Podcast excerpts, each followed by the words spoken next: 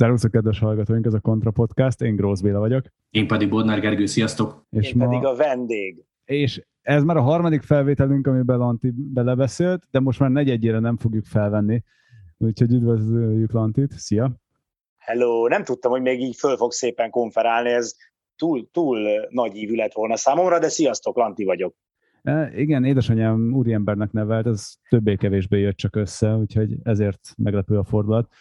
A mai adásunkban, kedves hallgatóink, egy ilyen eléggé fura és matematikát nem kiadó képlet van, ugyanis hárman vagyunk a mikrofon mögött, de két műsorvezető és igazából két vendég is van, ugyanis mind Gergő, mind Lanti fog egyrészt arról beszélni, hogy hogyan is leszel, mikkel jár, és mik az ilyen legkellemetlenebb és leg viccesebb szituk, amikor sportkommentátorrá válik az ember, és Gergő ebben egy ilyen két széken is ült, a két nyergetül meg, ugyanis ő egyben kommentátor, másrészt meg ugye műsorvezető is a mai adásunkban. Igen, én ezen gondolkoztam is egyébként, akár magamtól is kérdezhetnék, de itt van Lanti, és én csomó kérdésben amúgy nem tudom, hogy ő mit gondol a bármilyen furcsa hangzik, hogy heteket, meg ha összeadnánk, hónapokat töltünk együtt a kerékpárnak köszönhetően. Szóval, hogy bizonyos kérdésekről mit gondol, úgyhogy extra lesz, extra lesz szerintem. Egy képzelt riport akár magaddal, nem? Kicsit csak Gyakor- Gyakorlatilag igen, de ilyenben még úgy voltam, úgyhogy gyerünk. Felpattintunk egy másfél liter abszintot, és akkor ennek csapjuk.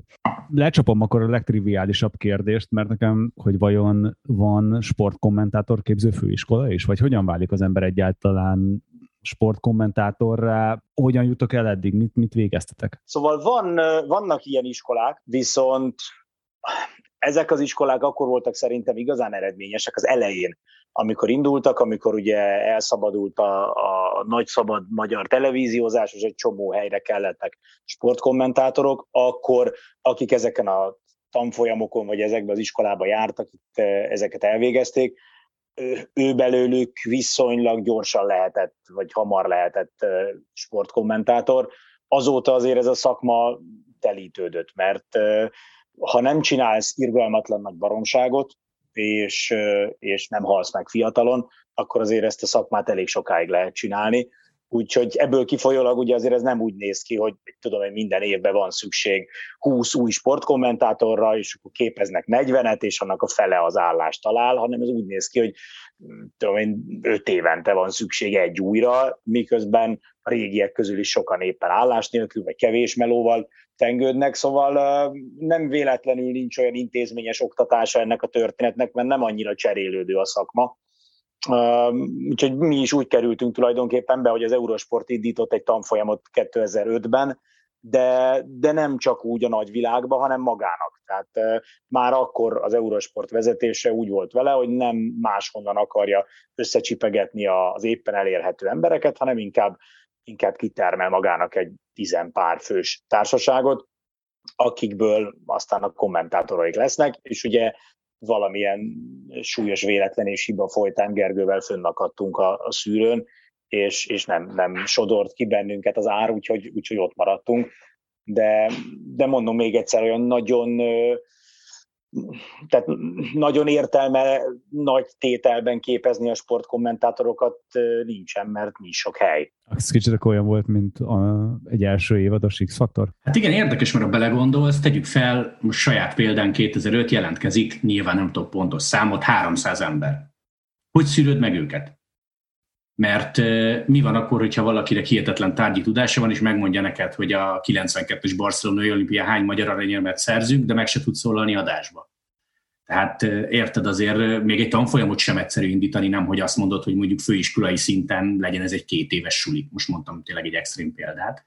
Szóval ez nagyon sok érdekes kérdést felvet, de ahogy Lanti mondta, igazából, igazából vannak olyanok, hogy az adott tévétársaság meghirdeti. Tudja, hogy hány emberre van szüksége, tudja, hogy mire van szüksége, tudja, hogy mikor van szüksége, mert például mi azért kerültünk oda, mert az Eurosport 2 akkor indult be nagy üzembe, és akkor gyakorlatilag dupla annyi emberre volt szüksége, hiszen két csatorna, gyakorlatilag dupla annyi óraszám, és azt a régebbi brigád nem tudta elvinni. Tehát vannak ilyen, ilyen fordulatok, amikor rá vagy kényszerítve. De mondom, a probléma, a legnagyobb probléma az az, hogy akik próbálkoznak ezzel, meg csinálnak ilyen tanfolyamokat, ők ott ugye az is fölmerül, hogy maga a szakma az olyan, ami iránt rengetegen érdeklődnek. Tehát ugye mi magyarok olyanok vagyunk, hogy amihez így első ránézésre nem kell nagyon nagy plusz képesség, arra azt gondoljuk, hogy ezt mi is tudnánk csinálni. Ugye beszélni elméletileg valamilyen szinten mindenki tud, a sportot nagyon sokan szeretik, ergo rengeteg ember gondolja azt, hogy hát ez nem egy akkora truváj, mindenkinek van szája, csak szeretni kell a sportot, meg hangosan kiabálni, és, és kész is a sport kommentátor. Ergo azért ugye ez, ebből pénzt is lehet csinálni. Tehát ugye abból, hogy, hogy te meghirdeted azt, hogy sportriportert képzek, és akkor jön a, a, a sok olyan ember, aki úgy érzi, hogy hát egy száj meg egy, egy nagy kiabálás elég ehhez, ugye ők jönnek, hogy akkor ők, ők sportriporterek lesznek, és aztán, hogy hány lesz belőlük ténylegesen, az, azt már nem nagyon szokták a kimutatásokban feltüntetni, viszont szép havi meg fél éves szemeszter díjakkal azért el lehet működtetni egy iskolát.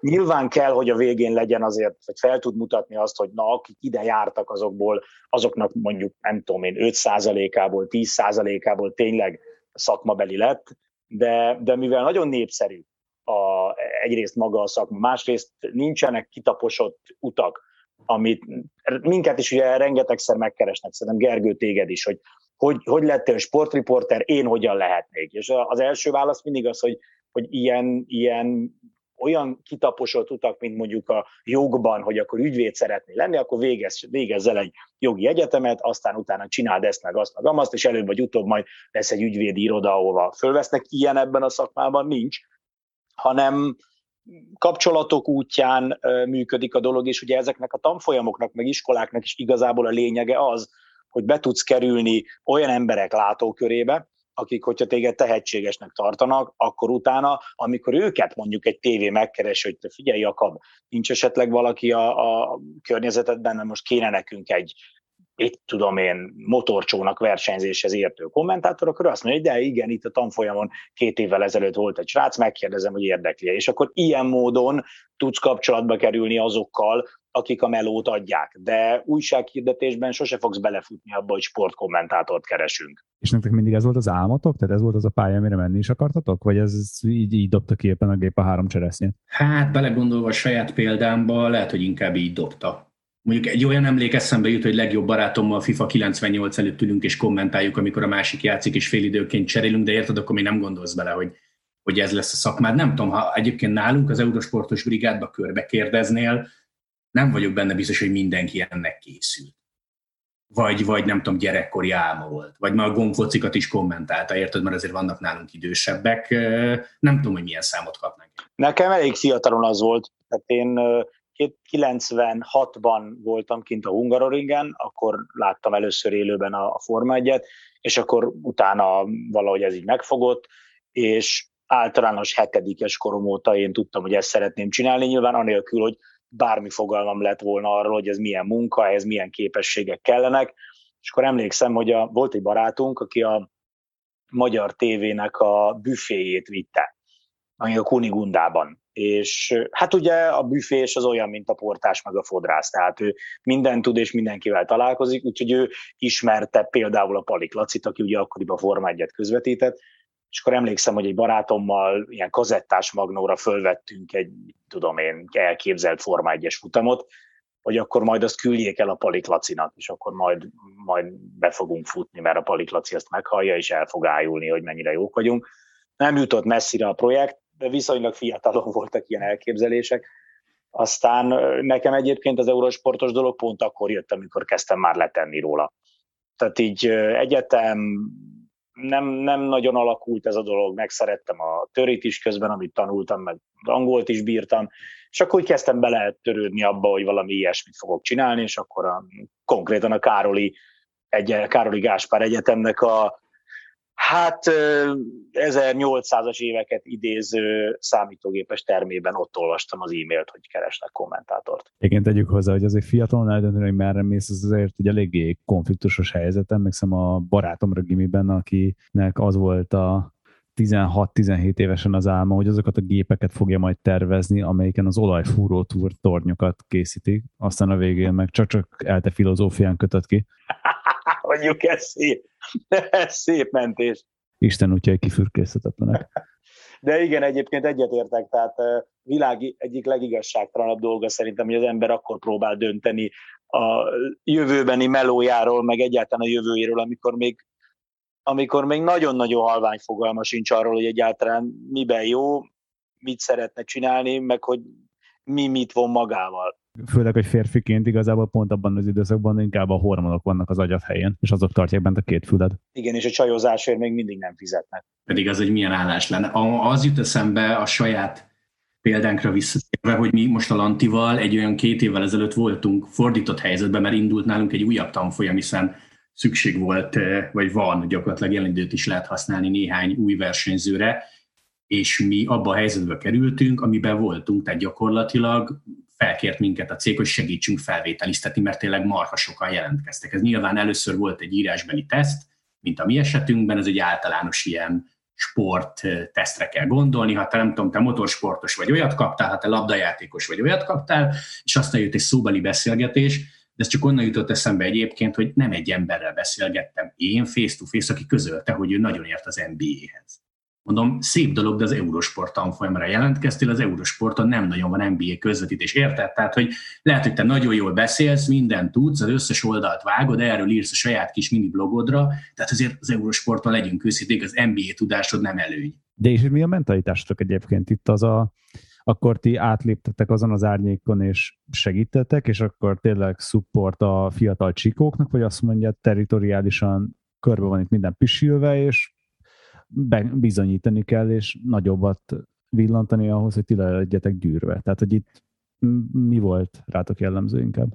Hát figyelj, mondhatod volna azt, hogy köszi szépen, hogy nem segítek a felvételiztetésben, mert mit segítsek a riválisnak. Közelíthetsz így, vagy közelíthettél jó fejként, hogy tudtad, hogy milyen szinten izgultál, tudtad, hogy veled mi történt 2005 környékén, és akkor megpróbáltál tényleg olyan embereket segíteni, vagy tényleg olyan embereknek segíteni, aki, aki látod, hogy dobhat majd idővel a csatornán. Nyilván egy személyes beszélgetésnél semmi nem derül ki, mert ott jutott egy emberre 10 perc, most mondtam egy számot, de nem, nem volt ez kötelező. Tehát ha te azt mondtad, hogy mit asszisztálok ahhoz, hogy ez az ember nem tudom, mondjuk elvegyen tőlem óraszámot x év múlva, mert olyan szinten kinövi magát, mondhattad, hogy nem, de egyébként majdnem mindenki, sőt, szerintem mindenki segített nálunk de ráérezte egyébként a, a sztori egyik legnehezebb részére, ami egyébként nyilván azoknak is nehéz volt, akik bennünket felvételiztettek, hogy azért ez egy olyan szakma, hogy konkrétan az Eurosportnál van x óra közvetítés, és azon az x órán eddig mondjuk osztozott 16-17 ember, most elkezd majd osztozni 20, 22, 23, attól függ, hogy hányan maradnak meg, mert most azért nagyon sokan vannak ott még a fiatalok közül, az újak közül, akik versenyeznek a, a, az órákért, meg a pozíciókért, de hogy igen, tehát hogy ez egy, ez egy nagyon nehéz kérdés, hogy, hogy amit, amit ők kapnak, azt ha nem is a tiedből, de a, az ott lévő gárdának a, a közvetítéséből lehet elvenni. Nyilván ugye a, a tanfolyam is azért indult el, mert az Eurosport más jogokat, ugye elsősorban teniszjogokat vett, tehát oda mindenképpen kellett ember, tehát volt valamennyi óraszám emelkedés is, de nem olyan drasztikus mondjuk, mint amikor mi kerültünk oda, amikor egy, egy új csatorna indult, és igen, tehát ez, és egyébként ezt a, annak idején, amikor mi oda kerültünk, akkor azt nem mondom, hogy, hogy valaki a köldök, köldökünkbe beledugott valami kábelt, és elkezdte föltölteni az agyunkra azt a mennyiségű információt, amit ők összegyűjtöttek. Tehát ha az ember kérdezett, akkor kapott választ, de azért mindig érezni lehetett azt, hogy itt amellett, hogy ők próbálnak neked segíteni, amellett te a riválisuk is vagy, és hogy az utadat neked kell kitaposni. És ezt szerintem kb. mi is így csináljuk azért a, a mostaniakkal, hogyha ha van kérdés, akkor van válasz is, igyekszel nekik segíteni, de például um, van egy csomó olyan terület, aminek ő neki kell uh, utána járnia, neki kell elvégezni a munkát, hiszen a pénzt is ő kapja érte, tehát ez a hol tudnék utána nézni annak, hogy XY, arra általában az a válasz, hogy hát figyelj, Google, és írd be, és keressed, mert uh, egyrészt azért, mert, mert uh, tényleg rivális is, amellett, hogy próbálsz neki segíteni a fejlődésben, másrészt pedig azért, mert a, a fejlődéshez az is hozzátartozik, hogy megtanulod megtalálni például az információt. Tehát nem csak az, hogy jó, de jó, itt van, leírom, hanem alakuljon ki az a rendszer benne, hogy hogyan találom meg, hiszen majd amikor tíz év múlva kap egy új sportágat, amiben helyt kell állnia, akkor, is, akkor szüksége lesz arra megint, hogy ne valakitől megpróbálja begyűjteni a forrásokat, az információkat, meg hogy egyáltalán hogy készüljön föl,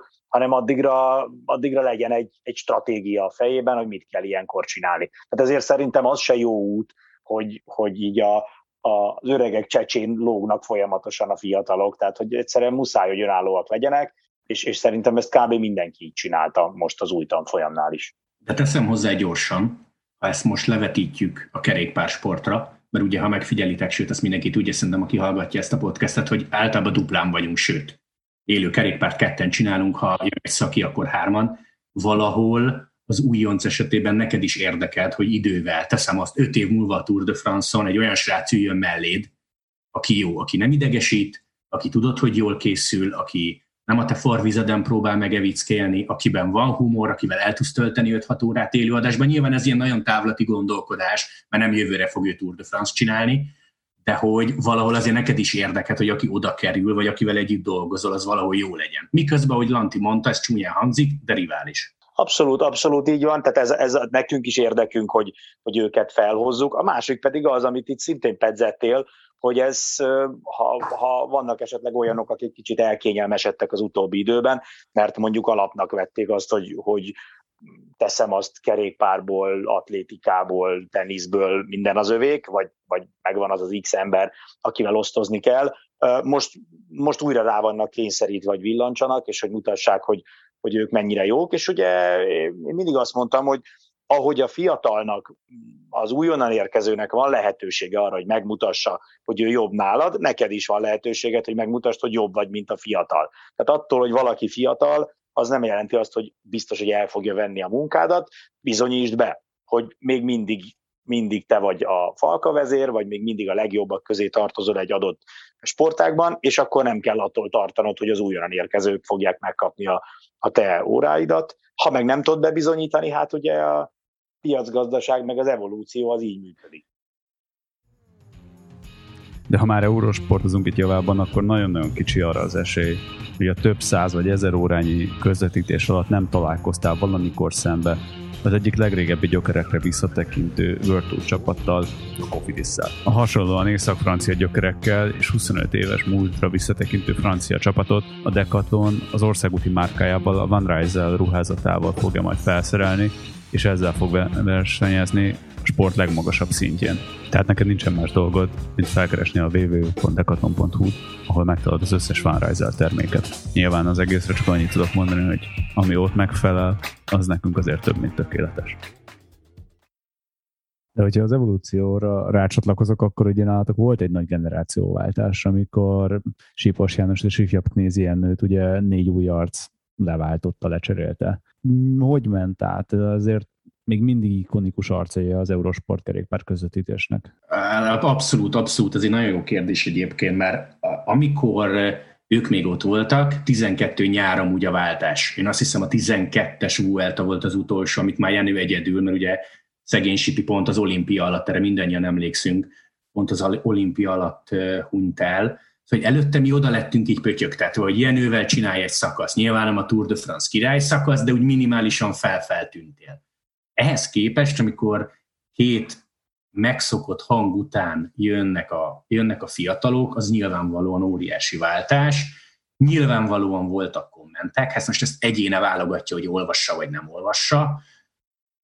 Biztos, hogy félig meddig új volt a nézőknek, ugyanakkor az is biztos, hogy mi hoztunk, hoztunk valami újat, hoztunk valami mást, azt mindenki eldöntheti, hogy melyik volt a jobb, melyik volt az érdekesebb, melyik volt a szakmaibb, de egyébként például az, az vitathatatlan része, hogy a, a Jenő abban zseniálisan belenyúlt, és ezt egy másik podcastben mesélte, hogy ő pontosan tudta azt, hogy Sipivel összekerült, nem ért a kerékpársporthoz. Soha nem tekert versenyzői szinten, majd őt beültetik, több órát kell beszélni a kerékpársportról, amihez nem ért. Nyilván tud kérdezni, nyilván be tud köszönni, nyilván statisztikát el tud mondani, egy interjút lefordít, stb.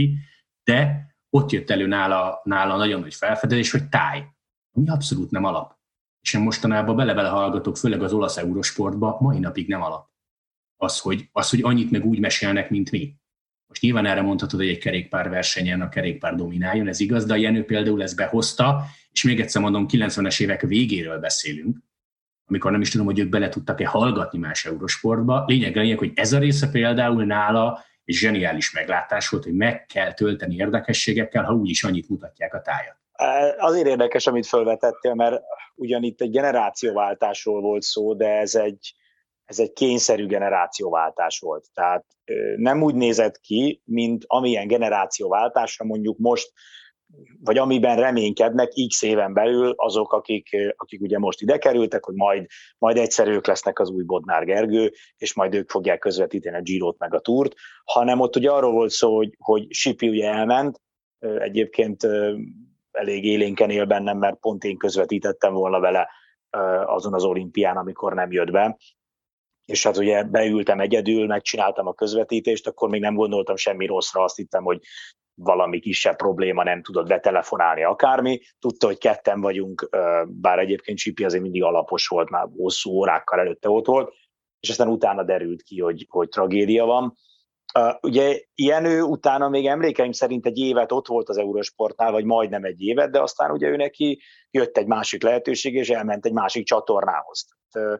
Az egy jó kérdés, hogyha Csipi még mindig köztünk van, és Jenő se igazol el másik csatornához, akkor mi lenne most a felállás? Valószínűleg az elmúlt x évben messze nem közvetítettünk volna annyi kerékpárt, tehát hogy ez a, ez a generációváltás, ez, ez nem teljes, nem az, hogy nem teljesen, egyáltalán nem úgy történt, hogy mondjuk Gergő olyan lelkesen kiabált a lengyel kör alatt, hogy azt mondta a főnökünk, hogy áh, ez a Bodnár, ez jobb, mint a Knézi, akkor őt rakom be, vagy ez a Lantos milyen ügyesen beszél a sok baronságról, akkor őt rakom be, hanem hát ugye az a két ember, aki csinálta a kerékpárt, az ilyen-olyan okokból eltűnt a csatornáról.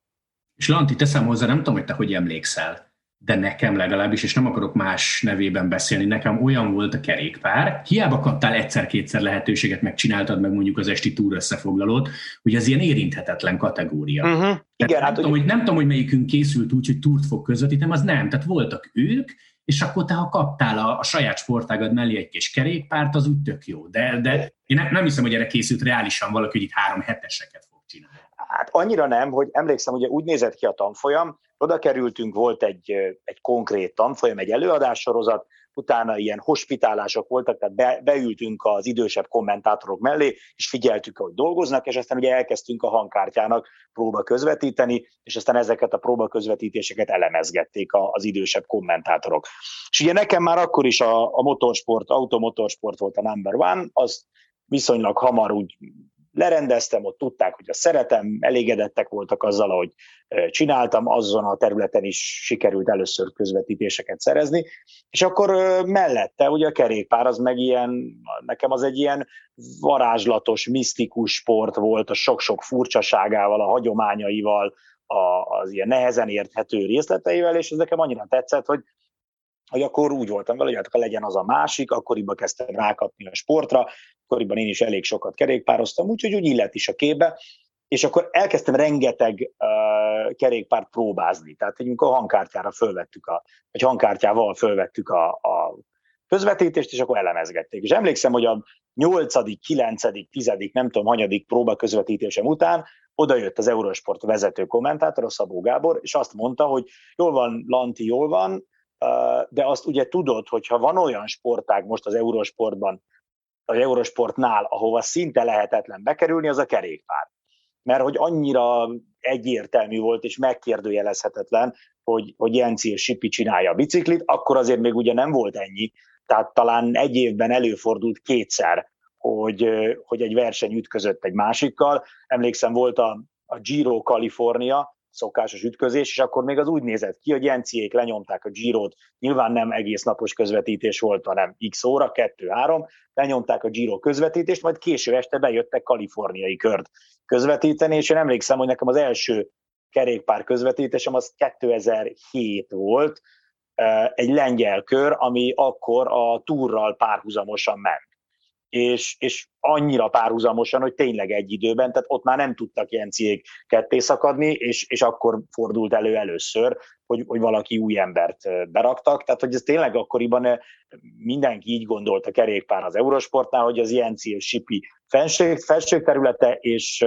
és álmodni lehet róla, de de hát sok esély nincs a bekerülésre, és ezért hangsúlyozom még egyszer, hogy végül is a mi bekerülésünk sem úgy történt, hogy mi bebizonyítottuk, hogy mennyivel jobbak vagyunk, hanem hogy a két betonoszlop az ilyen-olyan okokból eltűnt.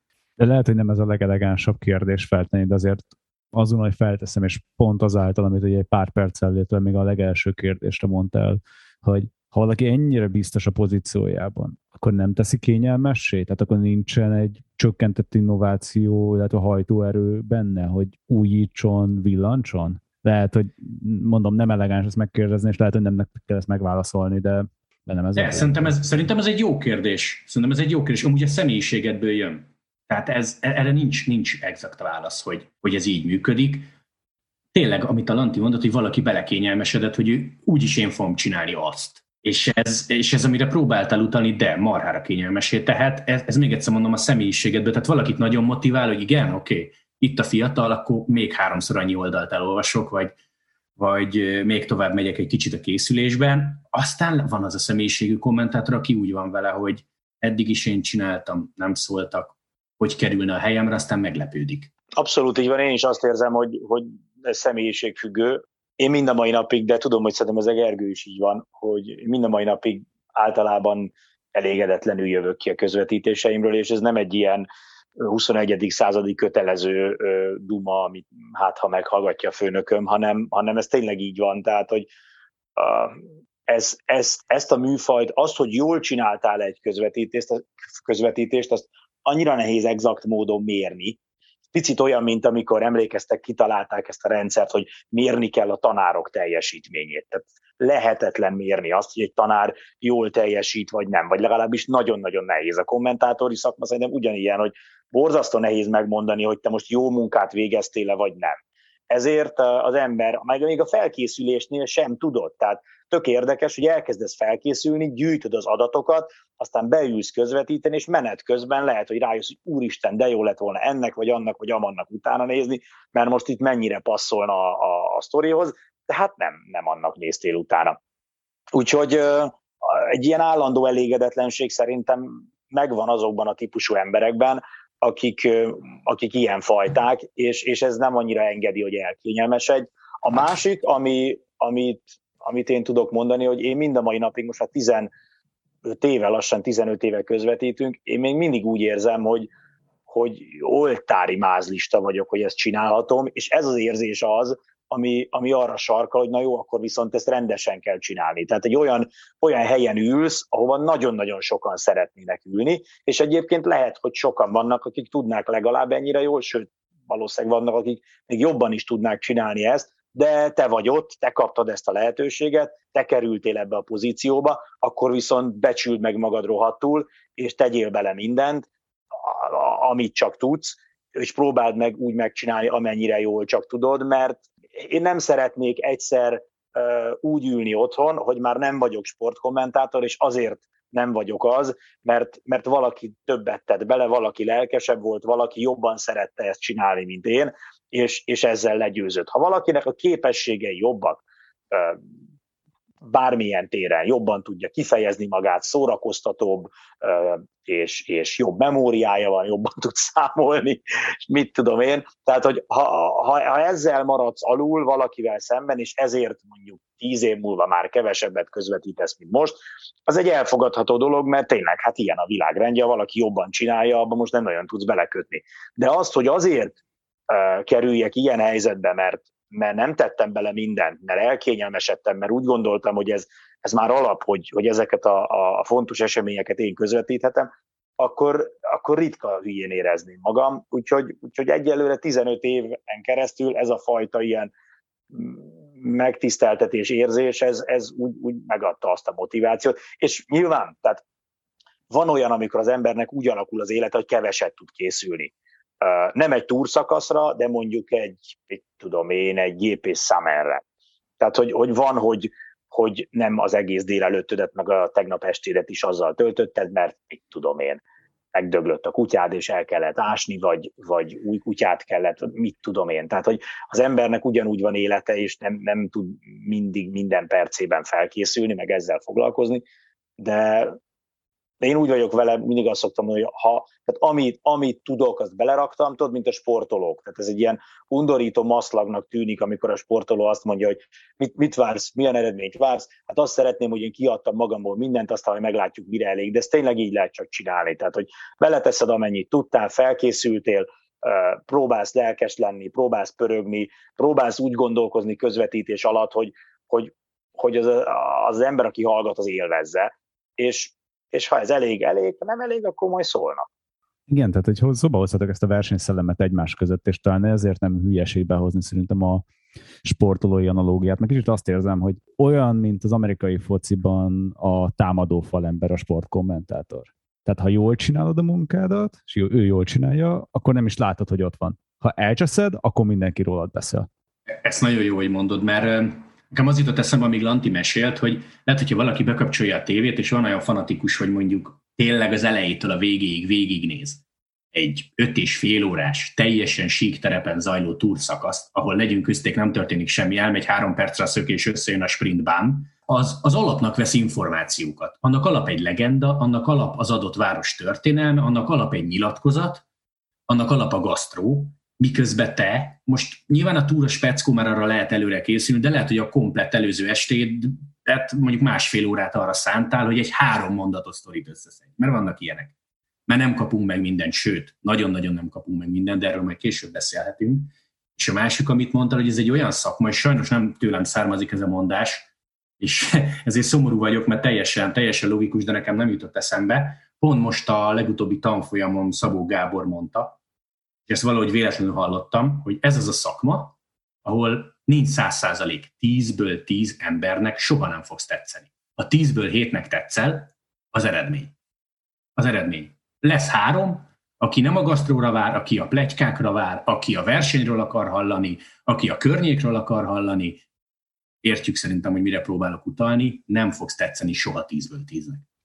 Igen, ez biztos, hogy így van illetve a másik, ami, ami egy kicsit nehéz a saját teljesítményed felmérésében, hogy nagyon kevés visszajelzést kapsz, és amit kapsz, az, az sem veheted szentírásnak. Tehát most mondok egy példát, Gergővel pár hónapja beszélgettünk ezen, tök érdekes, hogy az ember nyomja a közvetítést, és van egy nap, amikor úgy érzi, hogy most olyan jó infókat gyűjtöttem, jó hírekbe futottam bele, tök jó érdekességeket találtam a környékről, elmondod őket, és Twitteren kapsz öt visszajelzést, amiből négy arról szól, hogy mondjátok már el, hogy mi történt eddig, mert lemaradtam. Tehát, hogy igazából nem értékelnek. Máskor meg közvetítés közben elhagyja egy hülyeség a szádat, elkezdtek ökörködni valamin, és érkezik 15 komment, hogy mennyire szeretünk benneteket, milyen jó, mikor ti vagy. Tehát, hogy, hogy, hogy igazából az, hogy a, a közönség mit jelez vissza,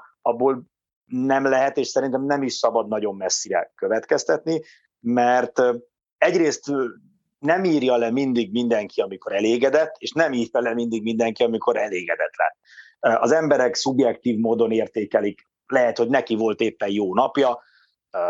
Emlékszem, olyan, olyan sokat röhögtem ezen, hogy megy egy közvetítés, és van egy barom jó helyzet komikum. Gergővel rengetegszer szokott ilyen lenni, ezért is szeretem, amikor ketten vagyunk. És és, és mi, mi, e, én, én nagyon nagyot röhög, a Gergő is síra, könnyesen röhögi a szemét, és akkor úgy érzed, hogy most úristen ez a nappoénja volt, és most mennyire feldobtuk az emberek hangulatát, és akkor nem, semmiféle reakció nem érkezik. Máskor véletlenül kínodban elmondasz egy olyan poént, amit minden nap olvasol mondjuk a Facebookon, és hárman írják, hogy ha de viccesek vagytok, ha Tehát, hogy, hogy és nem érted, hogy miért azon röhögnek sokan, és miért nem azon, amit egyébként te nagyon viccesnek, vagy frappánsnak, vagy pont mondjuk egy olyan történeten miért nem lepődnek meg, aminek te tényleg mondjuk egy órán keresztül jártál utána, és úgy érzed, hogy a szíved benne volt. Tehát, hogy nagyon nehéz, nagyon nehéz külső visszajelzésből eldönteni azt, hogy amit csinálsz, az jó-e vagy nem hagyatkozol nyilván arra, hogy te hogy érzed. Van mondjuk egy-két kollégád, aki, akinek a véleményére adsz, és, és egyébként meg az van, hogy amikor szépet írnak rólad, meg jót írnak, akkor örülsz, ha nem írnak, és, és, ja, és örülsz, és megpróbálsz egyébként úgy hozzáállni, hogy oké, okay, de ettől még nem én vagyok az Isten, csak most mondtam valamit, amit, ami nagyon tetszett az embereknek. Ha meg negatív kritikát kapsz, akkor is megpróbálod azt, hogy ha, ha lehet tanulni belőle, bár szerintem nagyon ritkán kapunk olyan negatív kritikát, amiből tanulni lehet. Általában frusztrációt töltenek ki rajtunk az emberek, dühösek, elégedetlenek, és akkor beléd lehet beléd rúgni, mert téged lehet elérni. Nagyon ritkán kapunk olyan kommentet, aminél, amit így leírsz, és azt mondod, hogy hm, ennek az embernek igaza volt, ezt, ezt máshogy kéne csinálni. Szóval olyankor meg az van, hogy megpróbálod levonni a következtetéseket, és egyébként meg nem összezuhanni, és azt mondani, hogy egy darab szar vagyok, és igazából nem is tudom, miért ülök itt. Egyébként mennyire nehéz egy bringa versenyt közvetíteni és kommentálni? Mondjuk, mit tudom én, egy hokihoz vagy egy kosárlabdához képest, ahol azért tényleg bármikor történik valami, és nem úgy kapcsolódik be a nézők fele, hogy van egy öt órás sík szakasz, ahogy mit mondtál, Gergő, és abból nettó három felet úgyis aludni fogok. Én azt szoktam mondani, és ez magánvéleményem, nem kell vele egyetérteni, hogy ez a sportág, most már így látom, mert 2013 óta csináljuk, nem való mindenkinek. Most mindenki gondoljon a kedvenc sportkommentátorára, nem biztos, ha őt berakott kerékpárra, akkor, akkor minden egyes szituációra úgy tud reagálni, mert nem, nem az a dinamikája a versenynek. Mondok valamit, egy kerékpár közvetítésnél kettő mondat alatt ki tud derülni mondjuk azt, hogy te nem tudom, általános műveltségügyileg hol tartasz, hogy töribe hol tartasz, hogy irodalomba hol tartasz. Tényleg két mondat alatt oda lehet jutni, amire nem is gondoltál volna. Legyünk őszinték egy foci meccsen, ami a pályán zajlik egy stadionba, ott azért nem nagyon készülsz gasztróból, várból, városból, mert max bevágnak kettő másodpercet a kezdésnél. Tehát én szerintem ez nem való mindenkinek, és hogy mennyire nehéz, ez azért, ezt mindenkinek azt szoktam mondani egyébként, hogy egyszer gyere be. Nyilván nincs sajnos lehetőség rá, de egyszer gyere be, és töltsél meg tartalommal 5 órát. De akkor elfogadod, hogy, hogy én is azt fogom írni, hogy ebbe a bolonyába kihagytad ezt a tésztát, embere, mindenki ezért utazik oda de akkor akarom hallani a versenyzők nyilatkozatát, a plegykát, hogy mit rakott ki Instagramra, hogy mit rakott ki Twitterre, és amúgy meg mit írt még a belga sajtó az adott versenyről. Szóval, ha így közelítesz, biztos, hogy nem egyszerű, és egyébként most megint csak nem tudok a többiek nevében beszélni, de látom, hogy ki hogy készül azért, ebben van ám meló. Aztán, hogy ebből mennyit meg hogy tudsz előadni, mert ez az előző kérdés, ez kanyarodik vissza, hogy lehet, hogy ide kerül egy újonc, aki döbbenetes mennyiséget készül, 15 Word oldalt ír ki egy félórás adáshoz, de azt nem tud előadni, nem találod meg a helyét annak, hogy mit hova kell bepattintani, már nem olyan lesz az összkép. Úgyhogy mennyire nehéz, nem tudom, Lanti majd mond valamit, aztán rácsatlakozok. Én szerintem nem könnyű, és, és úgy mondom, hogy nagyon más, mint egy foci meccs, mert annyi minden történhet, gondolj bele kerékpár közvetítés során, mennyi minden történhet. Befut ez, befut az, fejreáll, ezt mutatják sokáig, elmegy a kép, a célegyenes látod, stb. Szerintem nehéz, de majd Lantos úr megcáfol.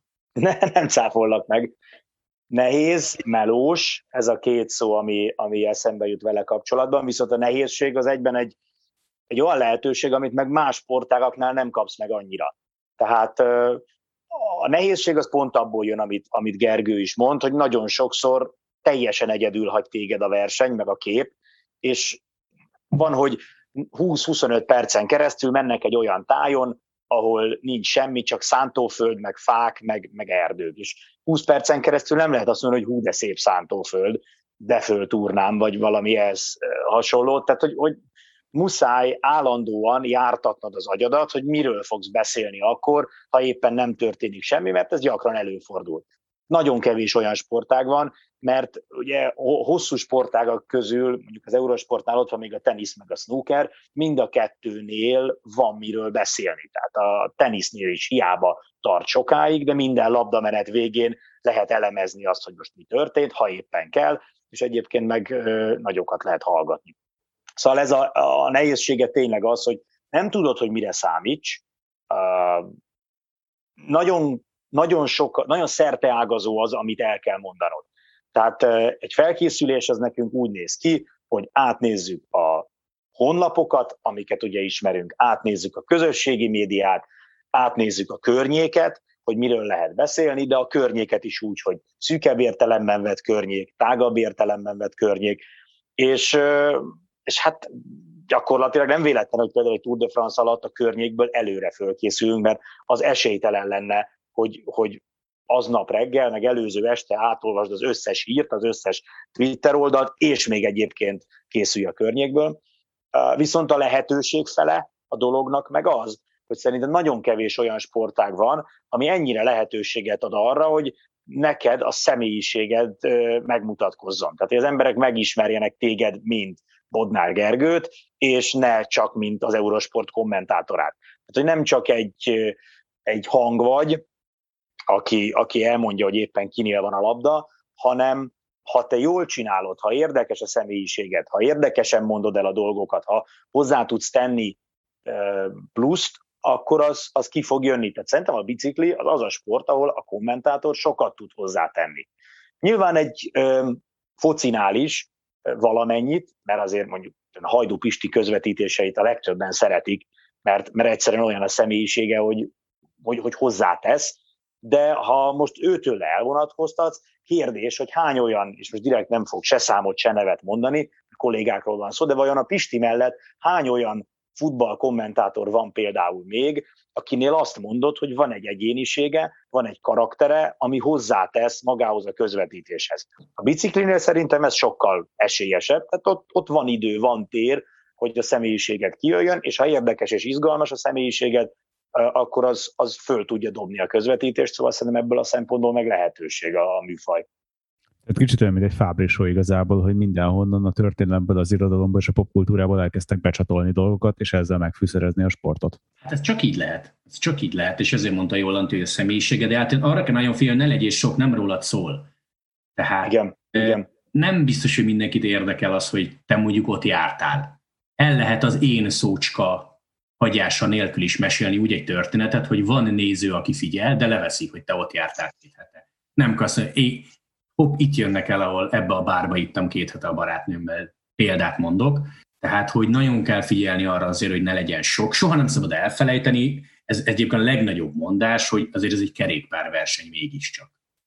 Tehát most gondoljunk bele, ha megnézel egy párizsi úti filmet, teljesen más csatornán, azért, ha az egy órás úti film, azért ott 50 perc nem a Tour de France-ról fog szólni, legyünk őszinték, és azért ez fordítva se kell hogy, hogy megtörténjen. Meg kell találni az egyensúlyt, és épp most visszagondolva az elmúlt évekre, szerintem az egyik, vagy nekem a legnehezebb feladat ez volt, hogy elengedj sztorikat, elengedj több órás felkészülés, nem illik oda, nem kell elmondani azért, mert a felkészültél. Nincs annál rosszabb, hogy verseny van, és te a tájjal foglalkozol. Ugyanakkor néha annyira rossz egy verseny, vagy annyira unalmas, hogy három kilivel a vége előtt is belefér kettő mondat. Tehát ez az évek meg a rutin, hogy megtaláld azt, hogy, hogy ne legyél zavaró történetekkel, mert azért ez mondjuk a saját példámra gondolva nem, nem feltétlenül. Ami még az általános műveltséggel kapcsolatban nekem eszembe jutott, és azért ezt, szerintem ezt oszlassuk el ezt a kétályt, tehát inkább azt mondom, magamról beszélek, én messze nem vagyok annyira művelt, mint amennyi dolgot elmondok. Tehát, hogy ez nyilván egy felkészülésnek az eredménye.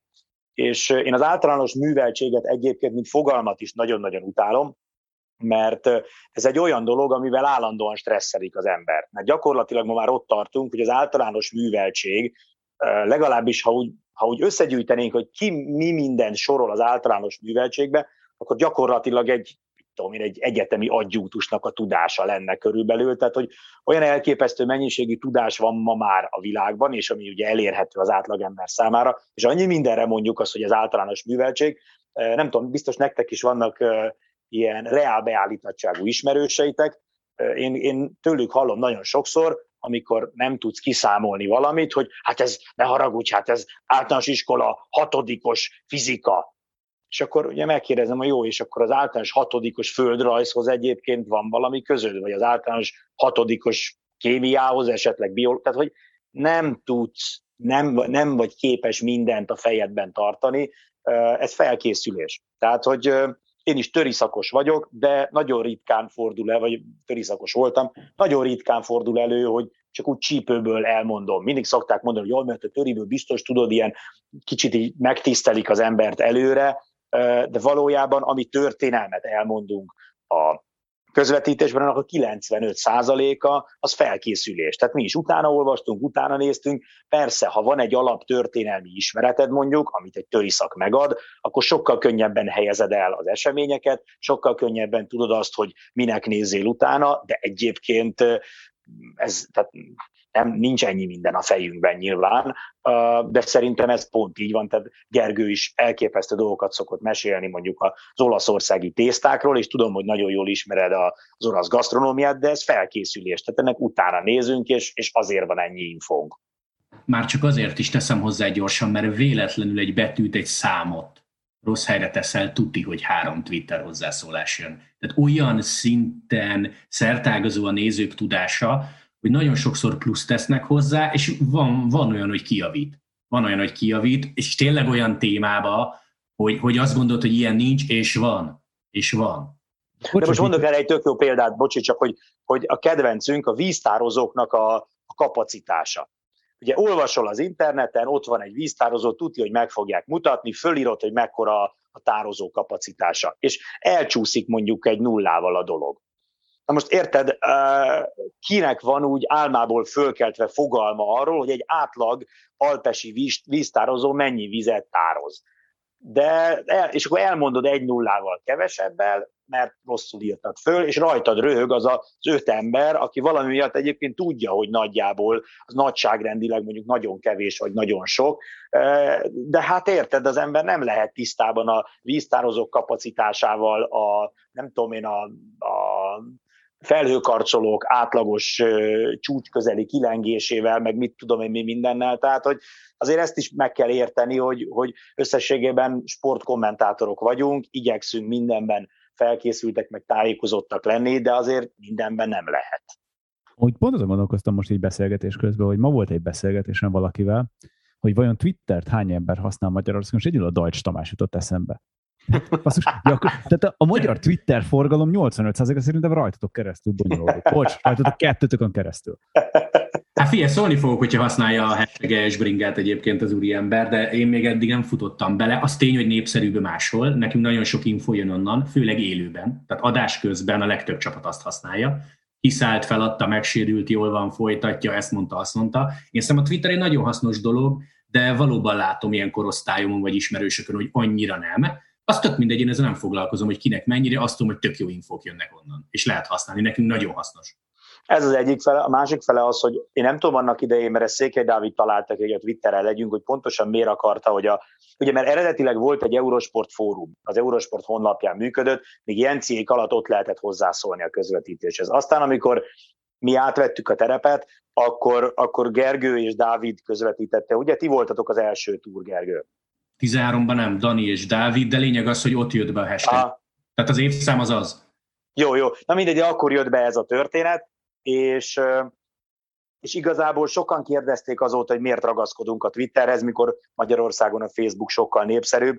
Nagyon egyszerű, egy kicsit ez egy ilyen minőségi szűrő is számunkra. Tehát a Facebookkal az a probléma, hogy azon majdnem mindenki fönt van. Ott kettő kattintás elmondani valamit, aminek igazából csak annyi a lényege, hogy bánsd a kommentátor, bánsd a többi szurkolót, bánts valakit, mert, mert haragszol az életre.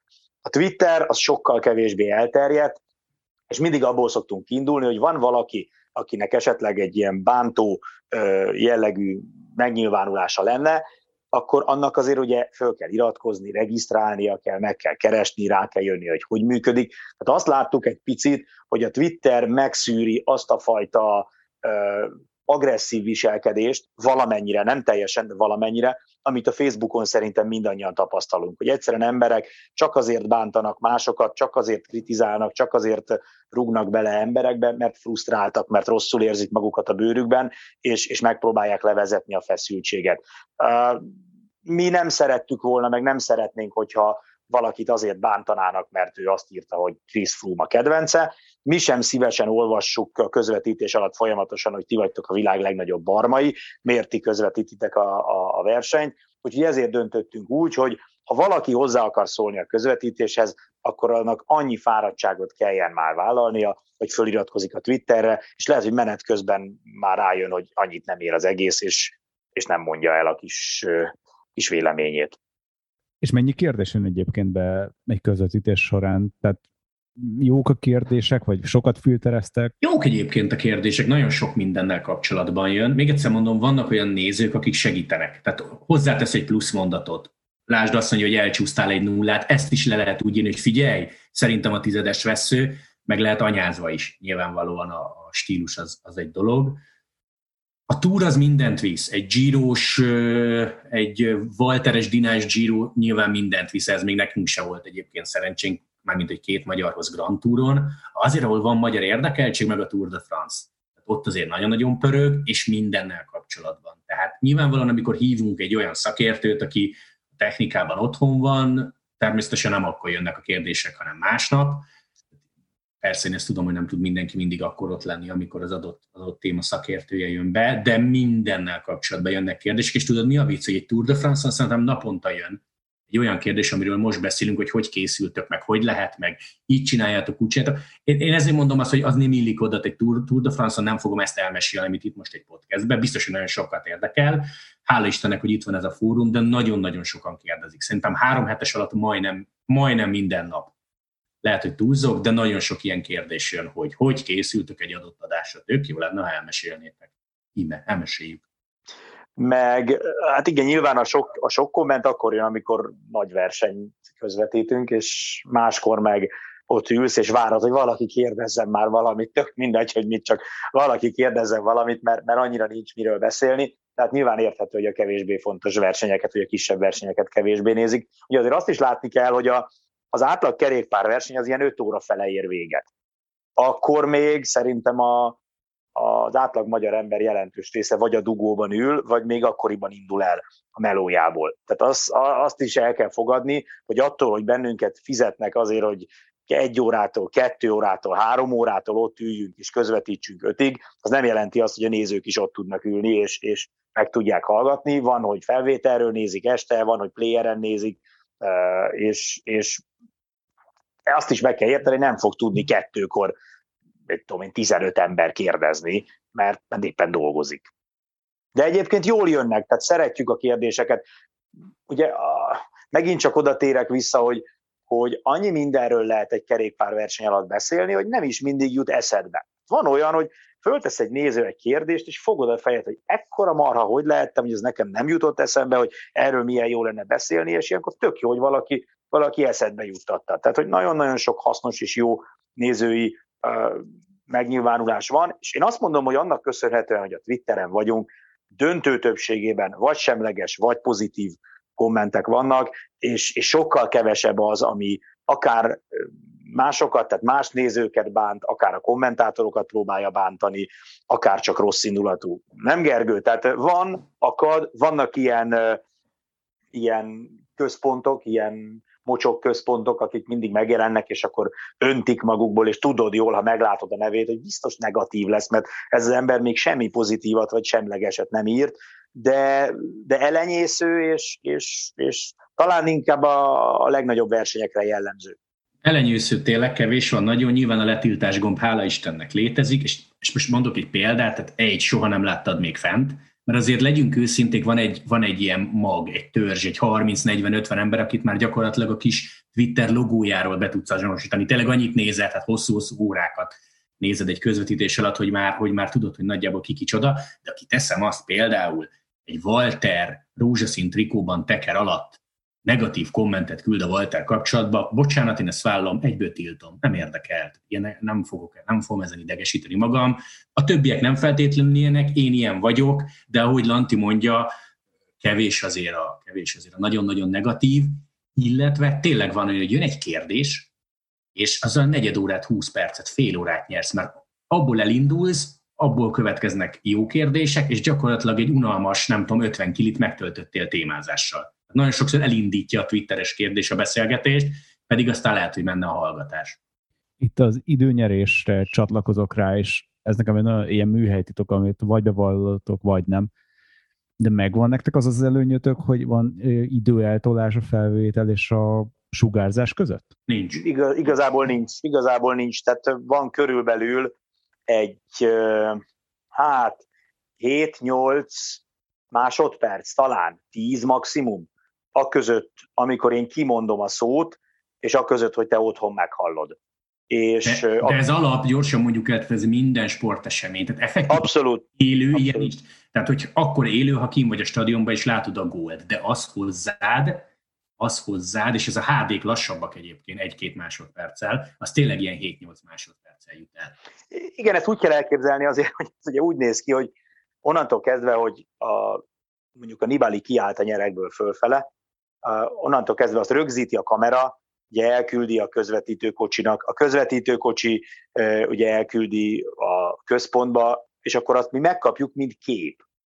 Akkor mi arra a képre itt Magyarországon rábeszélünk, akkor a mi hangunkat visszaküldik Párizsba, és aztán ugye Párizsból küldik fel műholdra, és ugye onnan sugározzák aztán szanaszét, ebből jön össze az a 6-7-8 másodperc, míg ezeken a kábeleken, számítógépeken és, és adatközpontokon ugye ez mind keresztül megy, de egyetlen egy segítség van nekünk, hogy mivel van ez a különbség, ugye két monitor van bent a, stúdióban, az egyik, amire közvetítünk, tehát amivel a hangunk szinkronban van, a másik az nagyjából egy 4, 3, 4, 5 másodperccel később. Tehát, hogyha történik valami, csak a szemed sarkából láttad, hogy, hogy Dumoulin tolja le a gatyáját, de, de, de nem ugrik be, nem, nem, nem, mert éppen lenéztél a papírodra, vagy, vagy, vagy a Gergőt nézted, vagy nem tudom, becsuktad a szemed egy pillanatra, akkor oldalra nézel a másik monitorra, és ott egy 5 másodperc csúszással vissza tudod nézni. Ez egyébként a, a gyakori nézőknek valószínűleg fel is tűnt, hogy van olyan, hogy csak úgy mondjuk, hogy ö, bukás, egy pici csönd, és akkor egy három másodperc múlva mondjuk, hogy kibukott, mert lehet, hogy csak a bukást láttuk messziről, de aztán a másik monitoron meg tudtuk nézni még egyszer, és másodjára látva már, már egy picit több mindent tudsz leszűrni. Ennyi a plusz, semmi más. Ugyanazt az internetet használjuk, mint mindenki más, ugyanolyan egeret kattingatunk, ugyanazt a képet látjuk, nincsenek extra monitorok, nincs igazából extra információ forrás sem, tehát nem mondják a fülünkre állandóan, hogy ki van a képen, nincs egy olyan számítógép, ami mutatja, hogy éppen kit látunk, tehát azt, azt arra beszélünk, amit, amit az átlagnéző is lát. És akkor itt nincsen olyan trükk benne, mint egy talk show-ban, hogyha hangos anyázás van, akkor azért van eltolva a kép, hogy azt ki lehessen sípolni. Nem, nincs, ilyen nincs, ilyen nincs. Ezt egyébként ismerőseim szokták kérdezni, hogy oké, okay, de nem káromkodsz bele, nem? Tehát valahogy, én nem tudom, hogy ezt hogy hívják, minek a hatása, tehát egy pszichológust kéne megkérdezni, én ez nem értek, de én, én például még veszélybe se voltam soha, hogy el kellett volna harapni a szónak a közepét, mert az lesz belőle, hogy nem tudom, hogy a Lantinál vagy másoknál lesz, hogy működik, egész egyszerűen átkapcsolsz. Tehát hiába esik óriásit a szemed előtt, zuhan le a szakadékba, nem mondod azt, hogy hú, bé meg. Nem mondod, mert egyszerűen nem azt mondod. Adásba vagy az más, benyomod a piros gombot, akkor, akkor teljesen megváltozik az egész. Legalábbis nálam. Így van, szerintem is. Én mondjuk alapból a kollégáimhoz képest kevésbé vagyok káromkodós fajta, a háttér miatt, ahonnan jövök, meg a családom is ilyen volt, tehát így a, a, szerintem olyan olyan szavakat használtunk, azok voltak a legerősebb káromkodásaink, amin másoknál már 8-10 éves korban nem szólnak rá a gyerekre, gyerekre, hogy ilyet mond. Tehát nekem ezzel sosem volt problémám, mert alapból, hogyha két autó összeütközik előttem, és, és, és, és kigyullad, akkor is azt mondom, hogy a teringettét, és nem azt, hogy valami más. Szóval, hogy nekem ez könnyebb, de azt látom más szempontból is, hogy az ember máshogy beszél, amikor, amikor beül a, a, a stúdióba. Tök érdekes volt látni egyébként régi kollégáknál, hogy, hogy van egy stílusa, ahogy beszél, ahogy a világot látja, ahogy kommunikál kint a adás előtt, és aztán beül, és abból lehet, hogy nagyon kevés köszön vissza, tehát hogy hirtelen nagyon érrevasalt lesz az ember, pedig egyébként ö, hangosan káromkodott, és, és, és olyan témákat feszegetett folyamatosan, hogy azt nem minden társaságban fogadnák el, de amikor beül, akkor onnantól kezdve ő egy kommentátor, és nem az adott személy, tehát hogy nem, nem szok, nincs ezzel probléma, nincs rá szükség. Meg hát az ember szeretne jövő héten is dolgozni. És volt olyan szakértőtök, meg vendégetek, aki viszont vállalhatatlan volt, vagy aki után kellett a tüzet oltani és leemiutolni? Ha kerékpárra gondolok, nem igazán. Teszem hozzá ez a, ez a szakértő kérdés, nem biztos, hogy most a hallgatók belegondolnak. Tehát kerékpárba kit hívsz? Most annak megfelelni, hogy legyen sport múltja, magas szinten tekerjen, kövesse mai napig a sportot, aláhúzom, ez nagyon fontos, tehát ne, ne az Armstrongos történetekből éljen, plusz meg is tudjon szólalni, ki tudja fejezni magát, azért ez négy olyan szempont, aminek, aminek nagyon nehéz megfelelni.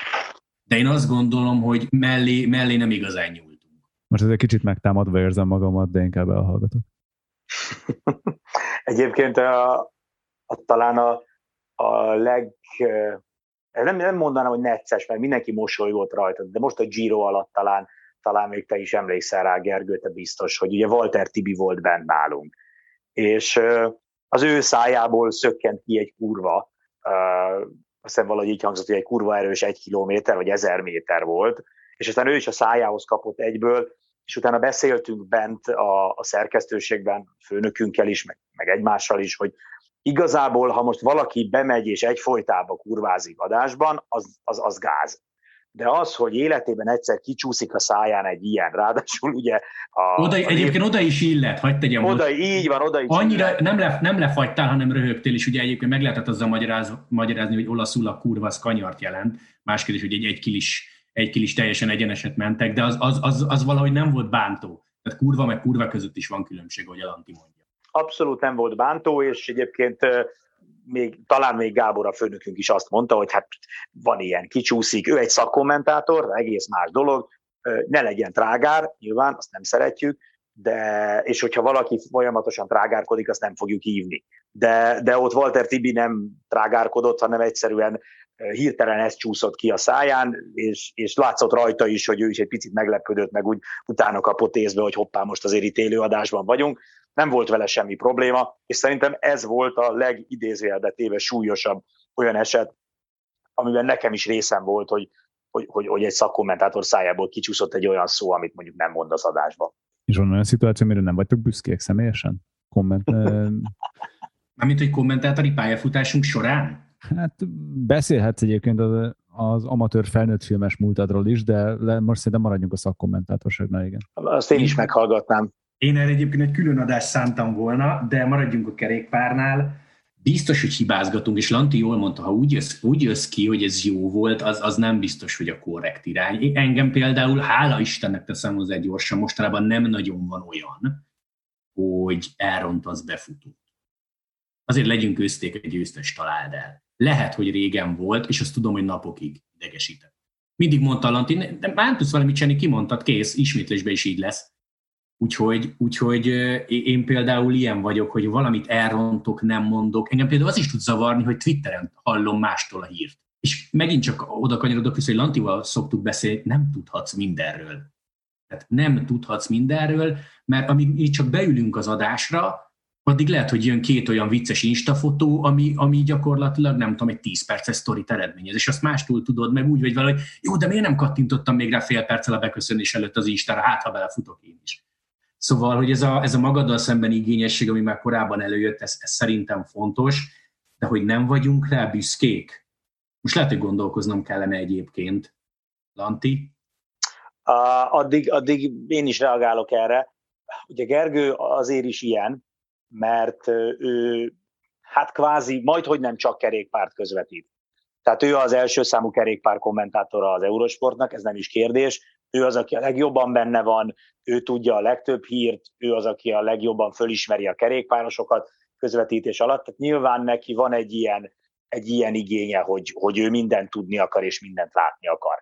Szokott egyébként Gergő is mást közvetíteni, jégkorongot, kosárlabdát, mit tudom én, ezt, azt, azt, de azért az év döntő többségében ő, ő csak kerékpárt közvetít. Engem például, tehát volt már párszor, hogy, hogy talán egyszer vagy kétszer emlékszem rá, hogy, hogy nem találta el mondjuk a, a győztest, és, és akkor láttam rajta, hogy nagyon ki van, és mondtam még, hogy figyelj Gergő, hidd el, ha te nem találtad el, akkor valószínűleg nagyon kevesen találták el. Tehát, hogy, hogy akkor valószínűleg tényleg annyira zűrös volt a kép, tényleg annyira rosszul lehetett látni, tényleg annyira nehéz volt, hogy emiatt nem kell szégyenkezni. Én megértem, hogy ő neki ez nehéz, én nem szoktam ezen. Tehát, hogyha ha úgy vagyok vele, hogy annyira érzem magam felkészültek, meg járatosnak, hogy, hogyha teljesen egyértelmű, hogy ki a győztes, akkor azért jó eséllyel el fogom találni. Ha meg nem találtam el, akkor valószínűleg nehéz volt, és valószínűleg sokan mások is elrontották volna, úgyhogy ez van, ez benne van, el kell fogadni, hogy az ember nem tud hiba nélkül közvetíteni. Jó, ez mondjuk Ugye... egy régi sztori, meg nem Tour de France-on történt meg, tehát valószínűleg egy kis belga egy naposon, nem tudom, 12 évvel ezelőtt, és teszem hozzá gyorsan, egy talán szó azért az csodákra képes. Tehát igen, talán, igen. talán Kevend is betolta, azzal mondtál valamit, mert azt hogy a quickstep fiú, az legyünk őszinték, elég nevetségesen hangzik. Mondom, ez nagyon-nagyon régi, nem volt sok, és lehet, hogy nem is a befutót nem találjuk el, példát kellett volna hoznom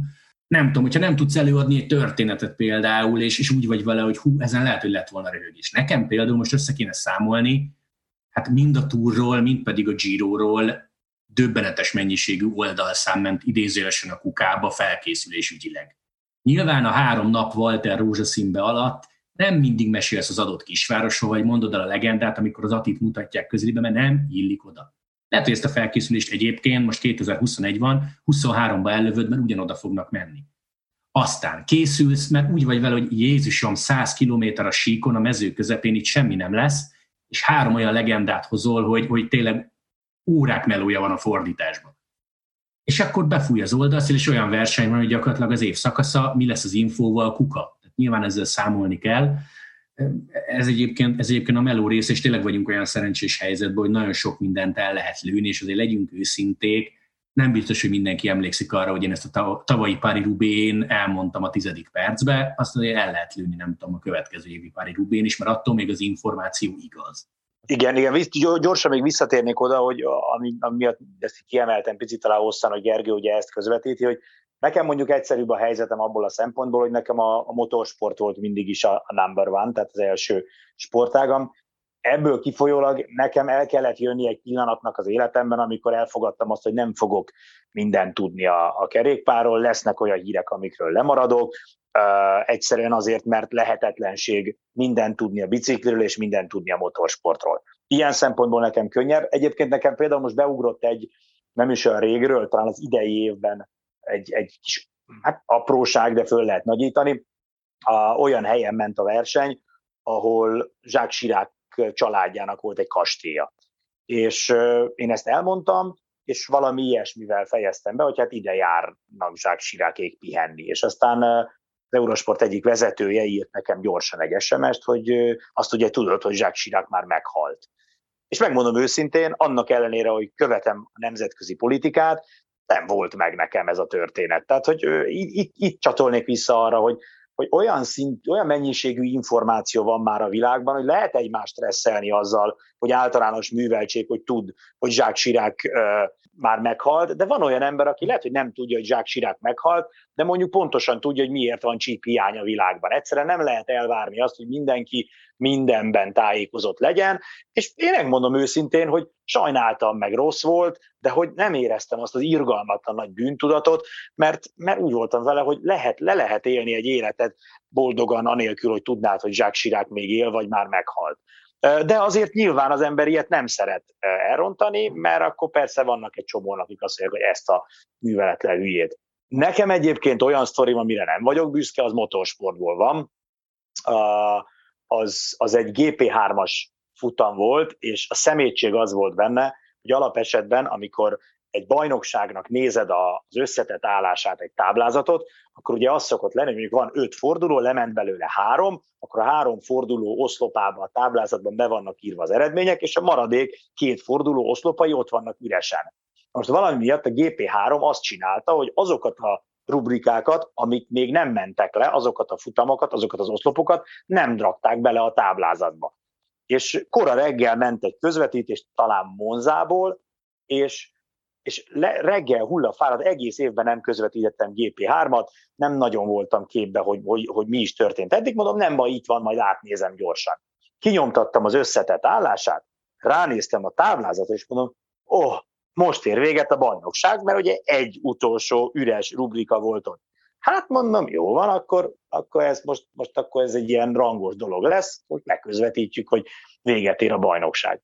És elindult a futam, le is közvetítettem szépen, és nyert egy versenyző, akire én azt gondoltam, ki is számoltam szépen, hogy akkor ő a bajnok, és megérkezett a, a, a végén, beállt a kis pártfermébe, kiszállt az autóból, és két, két ilyen kis kicsit kedveszeget szerelő ott meglapogatta a hátát, És akkor mondtam is, hogy hát eh, meglep, hogy így ünneplik a bajnoki címet.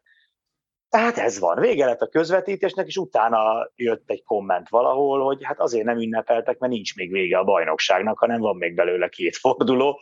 Na most azért ez ugye kellemetlen. Tehát az, hogy véletlenül nem tudod, hogy Jacques Chirac éle vagy nem, az, arra azt lehet mondani, hogy jó, hát lemaradtál, elfelejtetted, mit tudom én, de azt, hogy te közvetítesz egy bajnokságot, és nem tudod, hogy hátra van még két forduló, az rettentő kellemetlen.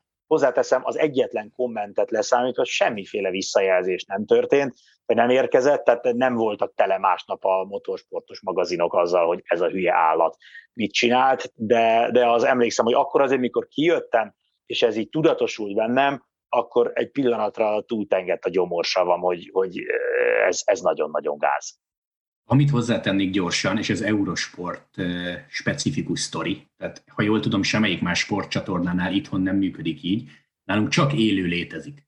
Aláhúznám duplán, tehát nincs olyan, hogy bemegyek, és a nagy Giro utáni egy órás összefoglalót én felmondom, és addig mondom, amíg abban egy és rossz helyen van, vagy beleőzök, vagy stb. Ha én a nagy Giro összefoglalóba belemondom, hogy nem tudom, Walter Attila hat napig volt rózsaszín trikós, pedig három, azt még karácsonykor, meg szilveszterkor is úgy fogják ismételni. Nem tudunk belenyúlni. Egyébként ez egyrészt veszélyes, másrészt nagyon-nagyon jó iskola, mert megtanulsz úgy beszélni, hogy, hogy ne hibázz, de, de azért ezt elmondanám még egyszer, hogy az Eurosportnál nincs olyan, hogy nem élő. Nyilván csinálunk, nem tudom, este kilenckor felvételről egy kerékpárversenyt, de az is élő, akkor is ott vagyunk este kilenckor. Ez szerintem nagyon extra. A másik pedig, amíg Lanti mesélt, eszembe jutott egy példa, nem kerékpáros, én köszöntem be német foci Bundesliga meccsre, nem volt élő, egy órás összefoglaló, úgy, hogy konkrétan nem az a meccs volt. Tehát bemondtam, hogy Leverkusen Bochum, és nem tudom, ment a Hamburg Kaiserslautern. Mindig szokták mondani, hogy bármennyire egyszerűen hangzik meg közhelyesen, amikor elkezded az adást, néz rá a képre.